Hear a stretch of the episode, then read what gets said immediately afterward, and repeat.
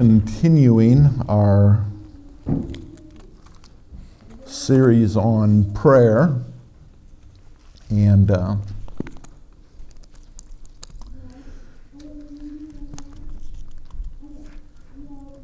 and with this, I'm, I'm taking a little bit different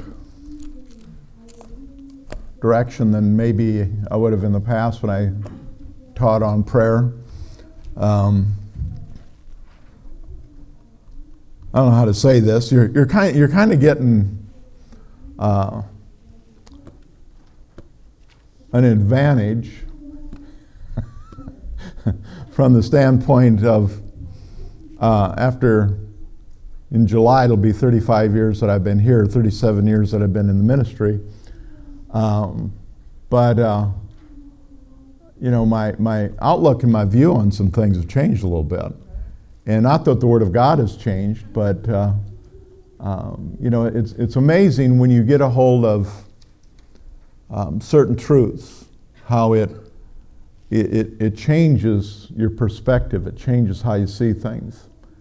You know, I remember when I got a hold of the Word of Faith message, how it, you know, just totally changed my attitude and perspective on things because uh, it was realizing, beginning to realize what Jesus had already accomplished for us and what we were doing. We weren't trying to get God to do something.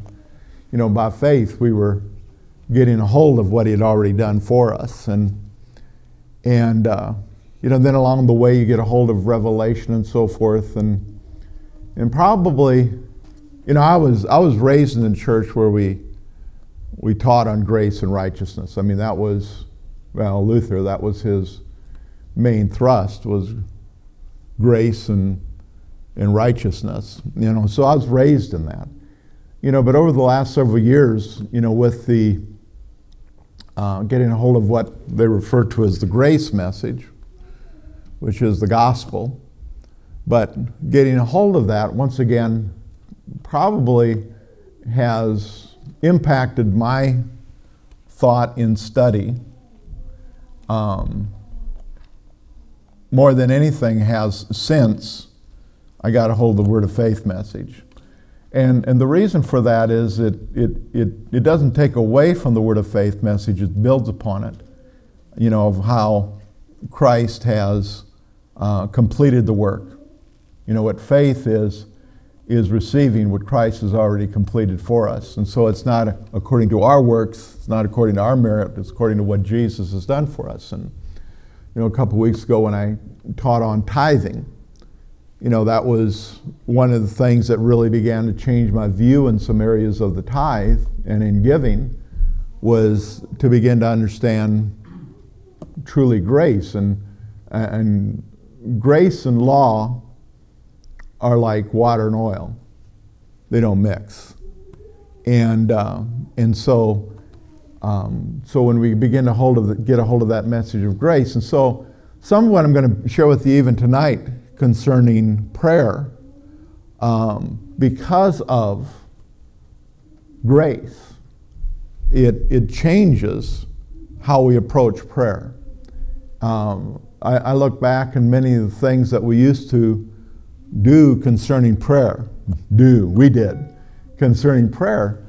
Um, once you get a hold of the message of grace, you realize that so much of what we called prayer was futility because we were trying to get God to do something that already was done. We are trying to convince Him to do something that He already wanted to do in our lives. And so, those are just some thoughts, you know, that I want to talk with you about tonight because I think one of the hardest things for many times for Christians to get a hold of is that we're in a new covenant. And uh, that new covenant changes everything. You know, uh, I, don't, I don't want to be under the old covenant. I want to be under the covenant that, covenant that we're under because it's a, the Bible says in Hebrews it's a new covenant. It's established upon better promises. It's a better covenant established on better promises. And, and so that means it's better. And so, uh, uh, so we need to understand that we're, we're in the covenant that we're under, where we are in what dispensation and so forth. So we're going to start tonight by looking in Genesis, um, the 18th chapter. And so sometimes to understand what something is, you have to understand what it isn't. You know, uh, when I began plumbing, uh, I worked for three and a half years for a, a, plumber, and one of the things I learned was a lot of the, how not to do things. You know, because he had this attitude, he'd rather have you do something, even if it was wrong, rather than wait five minutes and check out the blueprints a second time and do it right the first time. And so I can't tell you how much steel, because we were still, we were using steel pipe back then, you know, and, uh, and, and, so I can't tell you how many, how much steel pipe I had to tear out and how many lead joints I had to take a chisel and caulk out. Most of you, you haven't got an idea, any idea what I'm talking about, but that doesn't matter. I do, and I'm entertaining myself, you know. But, uh, but tore out stuff all the time, and, I, and so I learned, you know, before you start something, you know, get it right, get it in the right place. You know, it, there, there's something about plumbing when you're building a schoolhouse. When, when you put it in the wrong place, things don't function very well. Remember one job we were doing, it was up in a little town of, I can't remember what the name of the town was, but it was a school addition. And uh, they, had, they had three different sets of blueprints. And the electrician had come out, and his, his blueprints were different than ours, the ones we had as plumbers. And so we had our stuff in, and, the, and he approaches the you know, general contractor and he says, Nothing's lining up here. And he just finally got so frustrated, he just says, Just go according to what the plumbers are doing. Just go put the walls where they're putting the walls. And that's basically what was wrong was there'd be, you know, we'd have our stuff in a wall and theirs showed that it ought to be you know, a foot, foot and a half over from there. He just finally said, just go by what, what they're doing. Well, it's important. But you know what? It's important that we understand what dispensation we're in because it's a whole lot more significant and important than getting a wall in the wrong place. You know, because you can't just simply tear it down. And, you know, when we understand these truths, it, it helps us build what God is truly desiring for us to build. And so, in Genesis, the 18th chapter, we're looking at Abraham. And one of the things that we see about Abraham, and, and again, a lot of times our, our prayer life was based on what we saw in the old covenant. You know, because really when you, when you study the New Testament, you don't you, you see prayer and so forth, but you don't see a lot of examples of prayer. And so we go back to the Old Testament. What we don't realize is that it, the, approach, the approach to it is totally different. Well, let's just look at this. And so we're in Genesis, the 18th chapter, and we'll begin in the 23rd verse. And this is when, you know, Sodom and Gomorrah uh, was going to be destroyed and, and so on and so forth. And, and it says in the 23rd verse, Oh, we'll just back up to the 22nd. It says, Then the men turned away from there and went toward Sodom. But Abraham still stood before the Lord. And Abraham came near and said, Would you also destroy the righteous with the wicked? And so he's what, he, what he's doing, and this is that we, we use this as an example of intercession. And he said, Would you destroy the righteous with the wicked? Suppose there were 50 righteous within the city.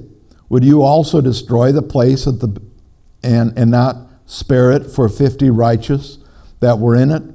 Far be it from you to do such a thing as this, to slay the righteous with the wicked.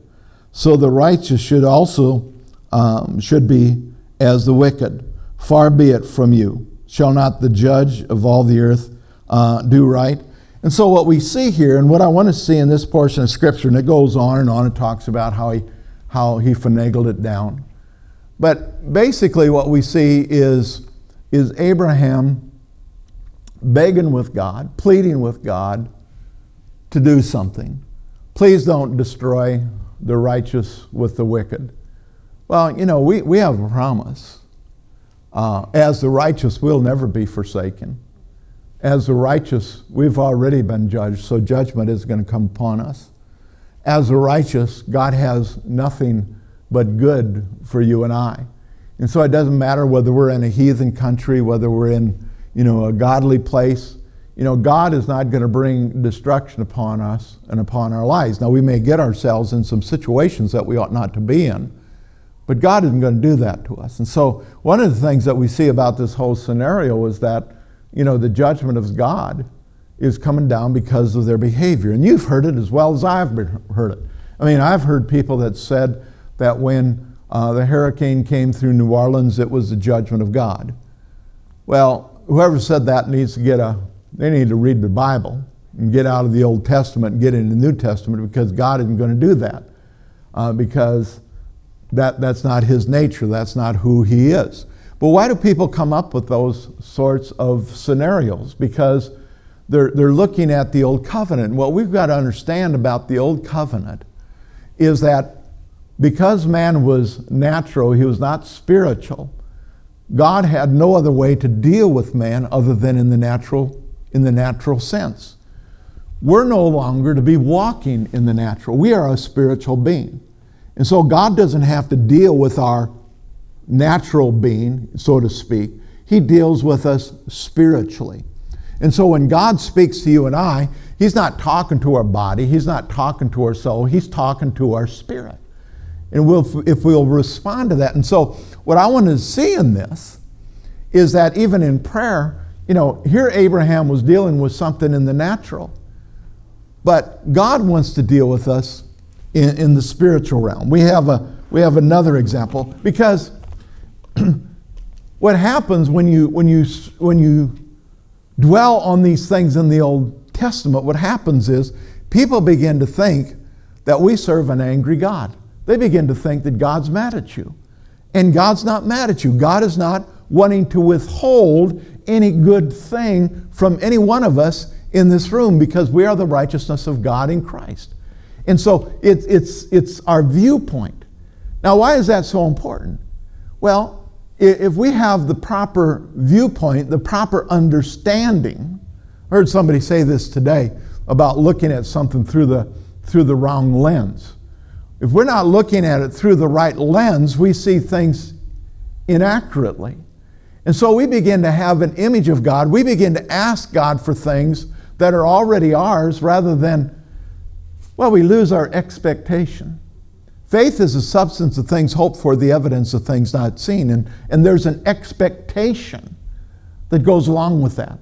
And so when we pray, and we pray according to God's will and according to God's plan, and we know that he, we have the requests we've asked of Him, when we pray, there's an expectation that we're going to see the fulfillment of that. We're going to see the manifestation of that. We may not see it today, we may not see it tomorrow, but we know that we're going to have it because it's a promise of God and it's been made available to us. And so here Abraham is pleading, we call it intercession. He's interceding or he's being the mediator for these individuals that are in Sodom and Gomorrah that, you know, you know, I, I believe that Abraham stopped where, where did he stop at 10? I believe he stopped there because he was convinced there'd be at least 10 righteous people in the entire city of Sodom but he couldn't. They found four. And so I, I, have a feeling that if, that if Abraham had continued to go down, um, the angel of the Lord would have continued to go down with him. Um, but, he, but he didn't. Then let's turn over to Exodus. We see another example of this, and we see this with Moses. so if you're reading through the same reading through the Bible in a year that I'm reading through, you're reading through Exodus right now. And if you're not, you're probably not. But in uh, Exodus, the 32nd verse or chapter, and we'll begin in the ninth verse. And here um, he's talking, uh, interceding for the children of Israel. And he says, And the Lord said to Moses, I have seen this people, and indeed it is a stiff necked people. Aren't you glad you're not a stiff necked people? Well, I don't know. Sometimes my neck is kind of stiff. Yeah, but you're not a stiff necked people because you're redeemed of the Lord. And so he says uh, that cause them a stiff necked people. How therefore, now therefore, I have seen this people, and indeed it is a stiff necked people. Now therefore, let me alone, that, I, that my wrath may burn hot against them, and I may consume them, and I will make of you a great nation. In other words, God's saying, I'm just going to use Moses, and I'm, I've, I've just had it. I'm going to just start all over again. Sure, you've never felt that way with anybody, you know, but uh, that, that's where God was on it. And he, then it goes on in the 11th verse and it says, Moses pleaded with the Lord his God and said, Lord, why does your wrath burn hot against your people, whom you have brought out of the land of Egypt with great power and with, uh, with a mighty hand?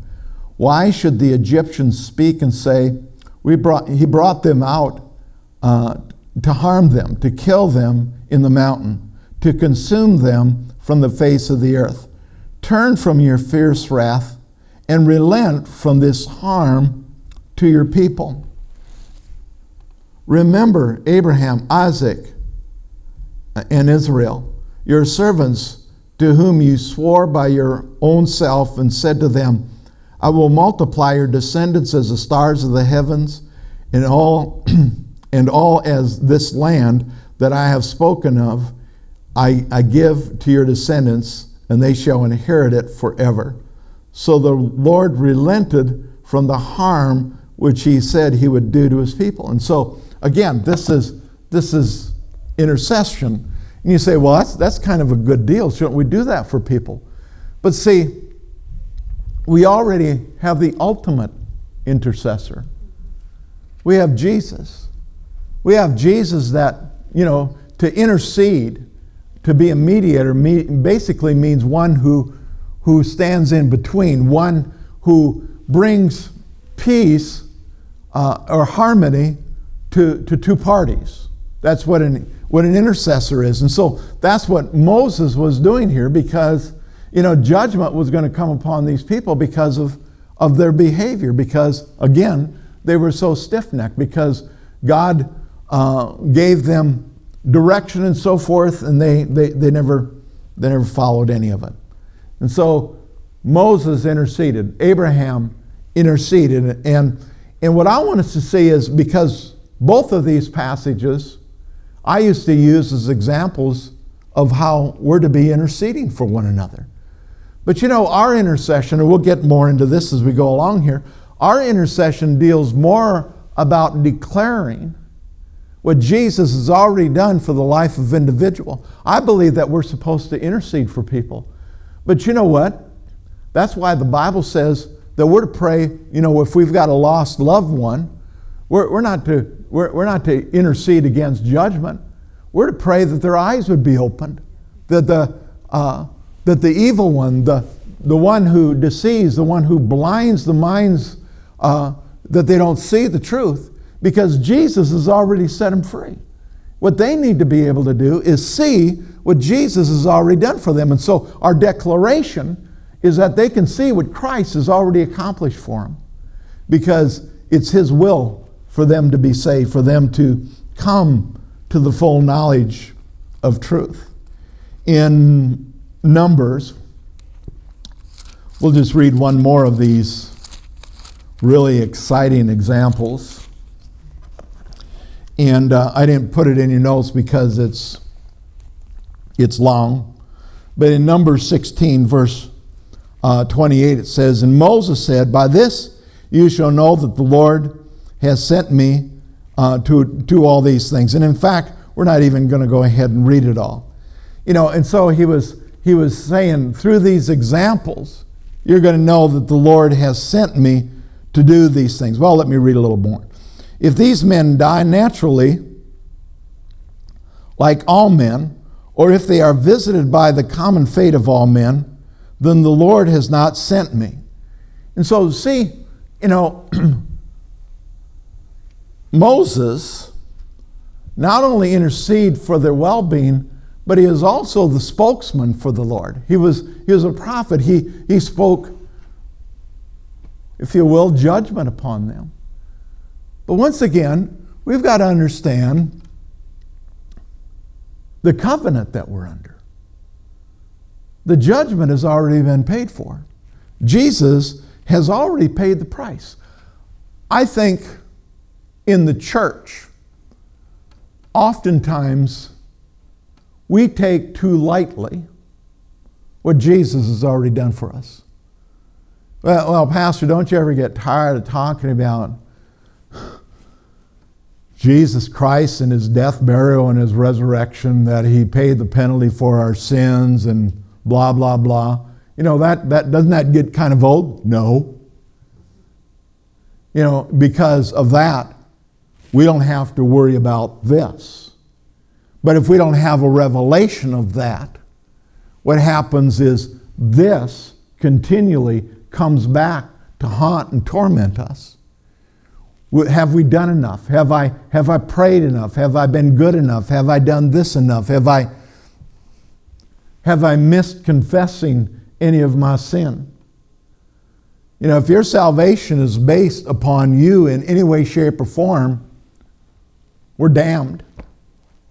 We have no hope. But it isn't upon us, based upon us, it's what Jesus has done for us. And that's why we should never tire of speaking of what Jesus has done, what Jesus accomplished for us. It's because of that that we have life, period. it's all because of Jesus and his goodness.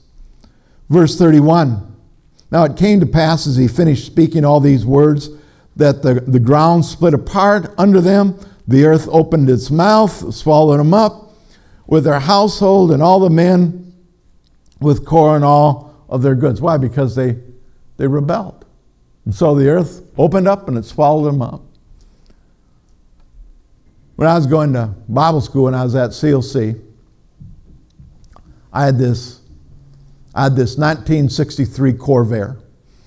And some of you don't even know what a Corvair is, and some of you can't identify. Yeah, of course, of course you would. You're older than I am. You know, uh, you know, but but even something that would be built in 1963. But anyway, that's that's why I drove back and forth to work was my 1963 Corvair. And, and we, we had this young lady, she was, we'd, we'd let her live in our basement for a while. And I mean, it was a finished basement. And, and I know we were in Missouri, but it was, it was finished anyway. And, uh, uh, but she had this guy that she was seeing. And one night we were gone, kids were home, and he was there, and, and we didn't like what was going on. So I, I forbid him to be on our property. You know, I said the, the, the campground, they have 100, there are 330 acres over there. You know, if you want to fool around, go over there. You know, but you're not allowed on our property. And so he spun out, you know, and was real mature about it. And uh, so anyway, uh, one day I'm driving home from church, and I'd taken the Corvair that day because I had to go early. And, and of course, the Corvair, the uh, um, the gas gauge didn't work in it, and it had a supplement tank, but, but it didn't work either, so I ran out of gas. And so here's, here's my car on the side of the road, and, and so I'm there, and of course, you know, my, which my grandkids can't understand why, you know, what was wrong with this, why we didn't have a cell phone, you know. And, uh, and so while, while, I'm, while I'm there, uh, this guy drove by, and I, I could see that he had this big smile on, on his face.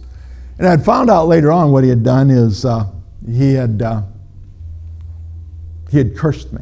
He put a curse on me because of my attitude. Well, what he doesn't realize is you can't curse what's already been blessed.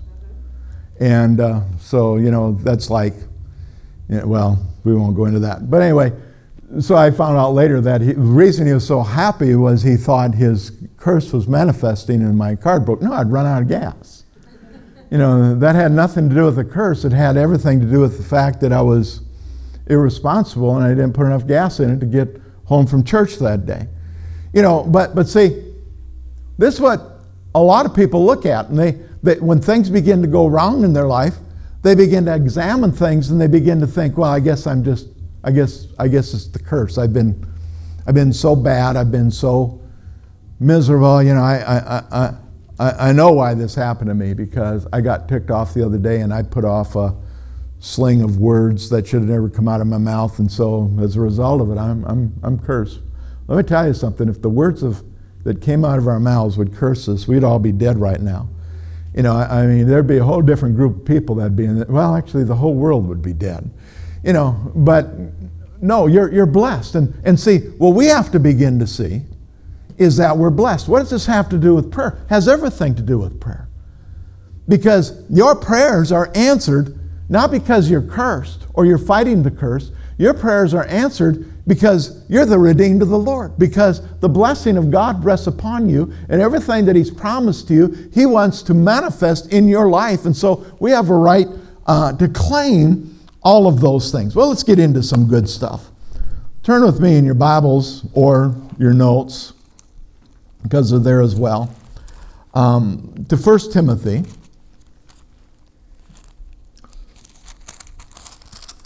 And the second chapter, and we'll begin reading in the first verse.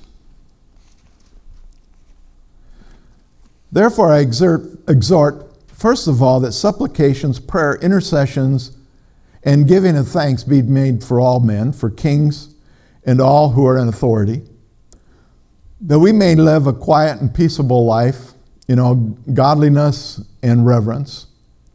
For this is good and acceptable in the sight of our Savior, who desires all men to be saved and come to the knowledge of truth. And this is what I wanted to get to. For there is one God and one mediator between God and man, the man, Jesus Christ, who gave himself a, rams- a ransom for all to be testified in due time we have one mediator. You know, and so are we supposed to intercede for people? Yes, we are. But we need to understand we, we have a mediator. We already have a mediator. His name is Jesus. And Jesus is already representing us to the Father. Jesus has already accomplished what's need to, what needs to be done for you and I so that we can have a victorious life today and in the future. The reason that we're able to do that is because through Jesus' mediation, our sins have been forgiven, past, present, and future. And I know a lot of people don't believe that our future sins have not already been forgiven. But guess what? Jesus doesn't suffer on the cross again. He did it one time for the sins of all men. And so Jesus isn't going to go back to the cross. And so people say, well, but, but once you're saved, you, gotta, you have to confess your sin.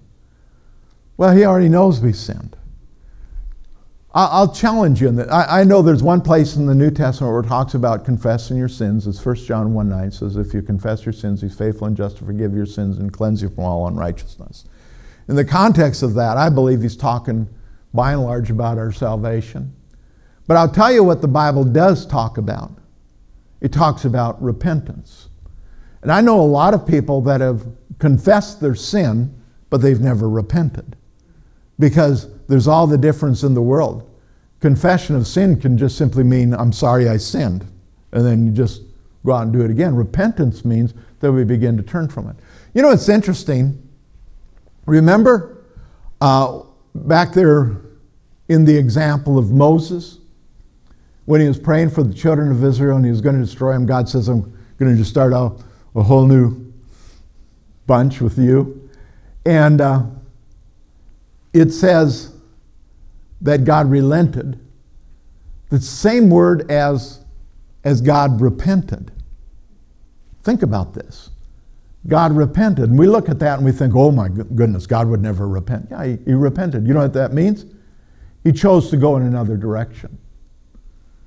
And that's what it means when, we, when we've messed up and we recognize, now, I'm not legalistic about this. If you want to, because I do, I'll be honest with you. I still say, Father God, I screwed up again. I don't say, please forgive me. I say, I thank you that you've forgiven me. But through the power and the anointing of your Holy Spirit, help me to change in this area of my life because I repent. I turn from that in Jesus' name. And that's what, what, what God did when He relented or He repented from destroying the people. It simply means that He changed His mind and He went in a whole new direction. And of course, we don't really know. It was probably God testing Moses in a sense to see how committed he was to these people. But I believe that God was serious. He was going to wipe the whole bunch out because he's just fed up with them. I mean, sometimes I get fed up with three or four people. Can you imagine having three million that you're fed up with? And so, uh, this is what this is. We, we have a mediator.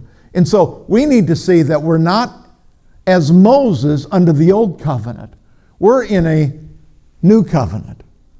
I'm your pastor, you know, but aren't you thankful that you don't have to go through me to have communication with God? You don't have to go through me to have a voice with God.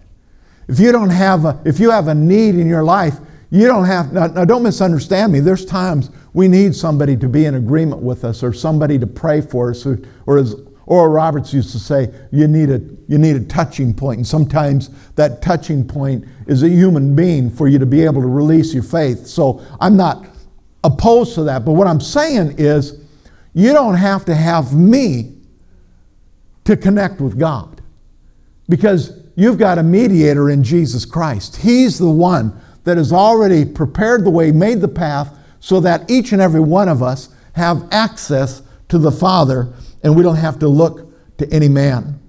Jesus has already um, done it for us. God, as I've already said, is not angry with us. And, and, and I know we say that a lot. But you know why we say that a lot? Is because a lot of people think that God is mad that God is angry with them, that God is still, uh, they're, they're fearful that, that God is going to come down upon them. But He's not going to because He's love. In, uh, in Matthew 25, 41, it says this Then He will also say to those on His right, left hand, Depart from me, you cursed into everlasting fire, prepared for the, de- the, the devil and his angels. Now, you say, well, thanks for really getting into something positive because that's really exciting to know that what cursed are you on my left. No, that, you're, you're missing the part I want you to look at. I want you to look at that very, the very end of that verse. Notice what hell was made for. It wasn't made for man. It wasn't made for you and I. It says,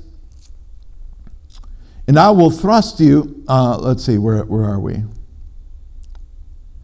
Uh, Depart from me, you cursed, into the everlasting fire prepared for the devil and his angels. So, see, hell was, was never, well, God is so mad he just wants to send everybody to hell. No, it was never prepared for that. It was prepared for the devil and his angels. Now, because man chooses not to believe, it isn't because of our sin. I know, I know people don't want to hear this, but, and this isn't justifying anybody's behavior or anything, but people wonder, you know, how can, how can somebody in prison who's probably you know, possibly killed somebody or done some unbelievable, despicable act, how can that person ever get be saved? Because it isn't our behavior and our actions that send us to hell. Remember, we're in the new covenant. There's only one thing that causes us to be lost, and that's the refusal to accept Jesus Christ as our Lord and Savior. And so that's why, coming back to our, um, our intercession for one another again. What are we, what are we interceding for people that are lost? Not for the judgment of God to come upon them. You know, because some people think if, if the judgment of God comes upon them, eventually they'll repent. No, they'll just get more deplorable. What'll change them is Jesus. And Jesus has already paid the price for them. And so we can, we can pray that knowing that that's what His will is because it's His will for all to be saved and come to the knowledge of truth. And so we don't ever have to worry about that. We don't ever have to be concerned about that because Jesus has already paid the price. It doesn't matter how horrible that individual has been, we can still pray for them in faith because we know what God's ultimate will is for them. Now, we can't make somebody get saved. You know, I think sometimes that's what, what, what people, they, they get frustrated because they've prayed for somebody and they don't see them saved right away and they think, well, God's not doing anything. Well, God's done everything He can do. But what we're praying is for people to cross their path that's going to have an impact on their life to lead them to Jesus because ultimately, for every man, woman, and child, they have to receive Jesus as their Lord and Savior. As I've said before, God doesn't have any grandchildren, He only has children. And so each individual for themselves must be born again. My kids, each of them, even though they were, they were raised in a pastor's home, each of them for themselves had to receive Jesus Christ as the Lord and Savior. My grandkids, even though they're third generation, they have to receive Jesus Christ for, their, for themselves. They have to receive Jesus as their Lord and Savior. Now, I think sometimes that transition is, is almost unnoticeable. But there has to be some point where they say, I have chosen to follow Jesus all the days of my life. And, and that's required of everyone. John 3:36. I forgot to read, read this. He who believes in the Son has everlasting life. He who believes in the Son has everlasting life, and he who does not believe in the Son shall not see life, but the wrath of God abides on him. And of course, even this, if we want to be technical about it, is before the death, burial, and the resurrection of Jesus. But we, because we've seen Jesus, and know Jesus, we don't have to worry about the wrath of God uh, because we're well pleasing in His sight. Well, we need to move on. So let's, let's go to Luke, the 11th chapter. And uh, I want to just talk with you about some of the teachings of Jesus that have been misinterpreted.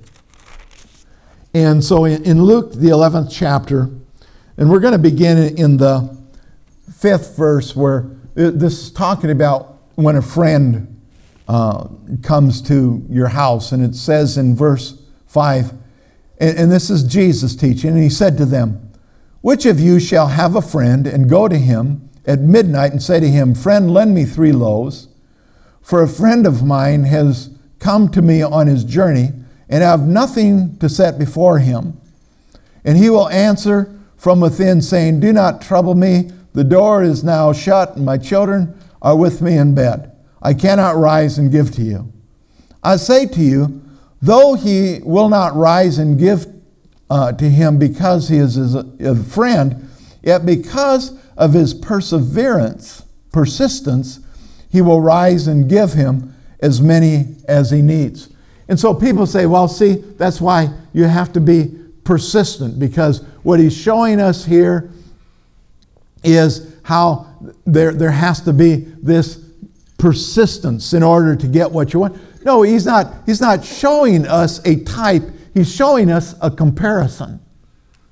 He's saying in the world, you may have to bombard somebody to get them to do what you want them to do. And so he's not saying that's how it is with God. It's not a it's a comparison. And as we read on here, we're going to see this. He basically says, That's how I'm not. That's, that may be how the world is, but that's not how I am. Let's look at verse 9. So I say to you, ask and it will be given to you. Seek and you will find. Knock and it will be open to you. For whatever you, for everyone who asks, receive. He who seeks finds, he who knocks, it will be opened. And so what he's saying is everyone who comes to me and asks, seeks, and knocks, they're going to receive that which they're asking of me. Now, ask, seek, knock in this particular verse is in the continuous present tense. And so that what that means is we continue to ask and see till we see the manifestation of it. But remember how we ask. If we're asking for something that Jesus has already given to us or provided the means by which we get it, we're not begging Him for it. We're saying, Father, I thank you that because of Jesus and because this has already been provided for me, I thank you that it belongs to me. And so I thank you for it, even though I don't see it yet. And we continue that until we see the manifestation of it. Because oftentimes what we do is we pray for something once and then we forget about it. And if we don't see the manifestation of it, we, get, we just come to the conclusion we're not going to get it. But what he's saying is we need to persist until we receive it. The comparison is in the world, it may take a lot of struggle to get somebody to give you what you need in your life, but that's not how it is with me.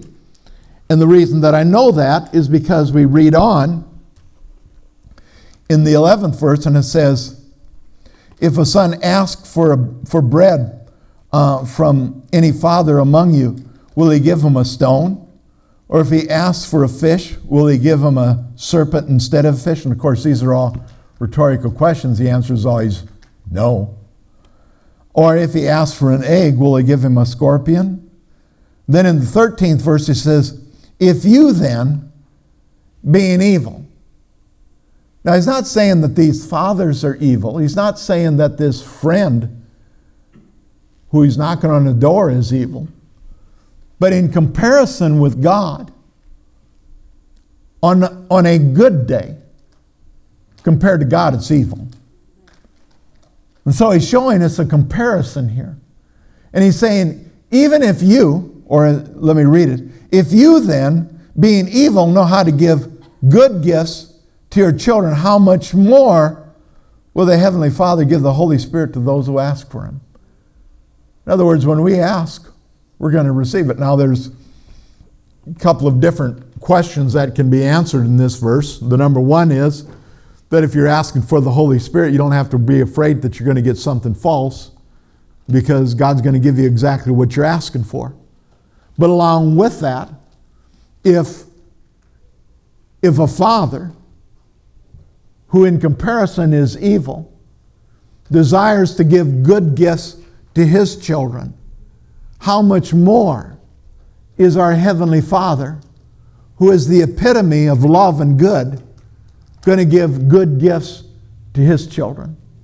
And so, this verse, when Jesus taught it, it wasn't supposed to bring doubt and concern as to whether or not God's going to answer our prayer. It was supposed to bring the confidence and assurance that God is going to give us exactly what we're asking for. But so often, what we do, we, we break Scripture down in the context of what we want to prove in our teaching. And so there's those that have taught that you, you've got to you've to you got to be persistent. You've got to beg God. You've got to you know work at it to get God to do what well, if you read the whole thing, you see that that's not what he's talking about there at all. And so don't let religion determine what Jesus has already accomplished, what he's worked in, our, in each of our lives. Um, in Luke 18, I think we already read this earlier, but I want to read it again. In Luke 18, verse 6, it says, Then the Lord said, I guess this is a different teaching. We haven't talked about this tonight. Hear what the unjust judge says. And shall God not avenge his own elect who cry out to him? Well, we need to back up so you know what I'm talking about here. 18 1. And again, this is Jesus. it says, Then he spoke a parable to them that men always ought to pray and not lose heart, saying, There was a, so he, he's, he's talking here about prayer and not losing heart in our prayer. There was a certain, in a certain city, a judge who did not fear God nor regard man. Now, let's, let's be real here. At the very beginning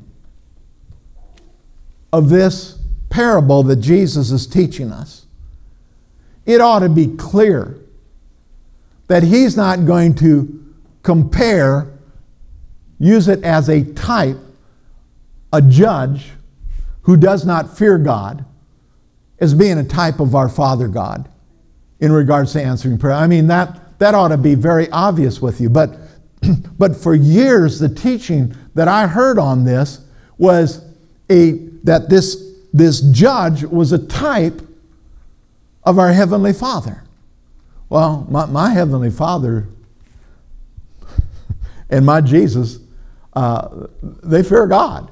So anything other than that is, is a misrepresentation. And so there was a certain in a certain city a judge who did not fear God nor regard men. You know what? If God didn't regard us, why would he have ever sent Jesus? And then it goes on, and it says, Now there was a widow in the city who she came to him saying, Get justice for me from my ad, ad, adversary. And he would not for a while. But afterwards he said within himself, Though I do not fear God nor regard man, yet because this woman troubles me, I will avenge her, lest by her continually coming she wear me out. You know, and so the teaching is you need to just storm heaven's gates until you wear God out, until He finally gives in to you. Well, that's not what He's doing. He's, he's using a comparison here once again. Look what He goes on and He says. Then the Lord said, Hear what the unjust judge said. And shall God not avenge his own elect, who cry out night and day to him, though he bears long with him? I tell you, that he will avenge them speedily. Not dragging it out, he will avenge them speedily. Nevertheless, when the Son of Man comes, he will, will he really find faith on the earth? Well, what is the faith that he's going to find? Knowing that God is going to be true to his word. Know that it isn't us begging him, trying to get him to do something. It's about what he's already done. And so, what it really comes down to, it really comes down to our relationship with him. Having, having confidence in him, knowing that what he's promised in his word, he's true to it. You know, in James, it does say this You ask, but you have not because you ask amiss. And I think that comes into play sometimes from the standpoint that we, we ask God for things that aren't necessarily according to His will. It's not something that He's, he's promised to us. You know, I don't know, I've been praying for 15 years for a brand new Mercedes Benz and I just haven't got it yet. Well, show me the chapter and verse. You know, do you have transportation? Well, yeah, well, then He's supplying your, your needs. But there's nothing in the scripture that promises that you're going to drive a Mercedes Benz. But see, that's what we do. And so we need to have confidence that what he has promised in his word, it is going to come to pass. And that's what, that's what our, our prayer life, the majority of our prayer life ought to be declaring who God is and acknowledging what He's promised to us. And once again, declaring that it belongs to us. You know, once again, If you haven't got one, I just want to encourage you uh, get a hold of one of Brother Hagin's little mini books in him. And if you, if you don't have one, um, get a hold of me. We've, we've got some, it's, it's just a little, little book. But in that book, there's 133 different scripture passages that talk about who we are in Christ Jesus, what Jesus has done for us. And you see, to me, that, that's what our prayer life ought to, the majority of ought to con- consist of. Speaking about what Jesus has already accomplished for us, because when we do that, a lot of times what I believe we're going to see is the needs that we have in our life dissipate, they disappear. You know, it's, a, it's an interesting thing. We can have certain issues in our life. And because we're focusing upon that issue, you know, something we all deal with every day finances. We, we can look at our finances, and, and when, we, when we focus on that, when, we, when that becomes number one thing in our life, and we focus all of our attention upon that, it's huge. We don't know how we're going to make it. But you know, it's an interesting thing when we begin to focus upon the promises of God. Even though in the natural, absolutely nothing has changed. Because we focused on the promises of God, we have hope. And because we have hope, we have something for faith to bring substance to. And even though everything in the natural is the same, it appears different. Does it make any sense? Because we're not looking at that. It's like, you know, the story I share with you when I was pastoring up in Waupaca, Wisconsin, and I was working at that little strip mall. And, and the, um, the afternoon that uh, the revelation of the scripture, my God will supply all my needs according to his riches and glory through Christ Jesus. From one moment to the next moment, where that scripture became a revelation to me, I had peace and confidence that God was going to supply all of my needs according to his riches and glory through Christ Jesus, but nothing had changed because I was still mowing the same stinking lawn I was mowing before, walking back and forth. But because of revelation of the Word of God, it changed. You see, that's why this Word is so important, and that's why our interpretation of this Scripture, that our interpretation be based upon the completed works of Jesus, is so important because without that, we get a false image of what Christ has truly accomplished for us. We are New Testament believers. And the, the number one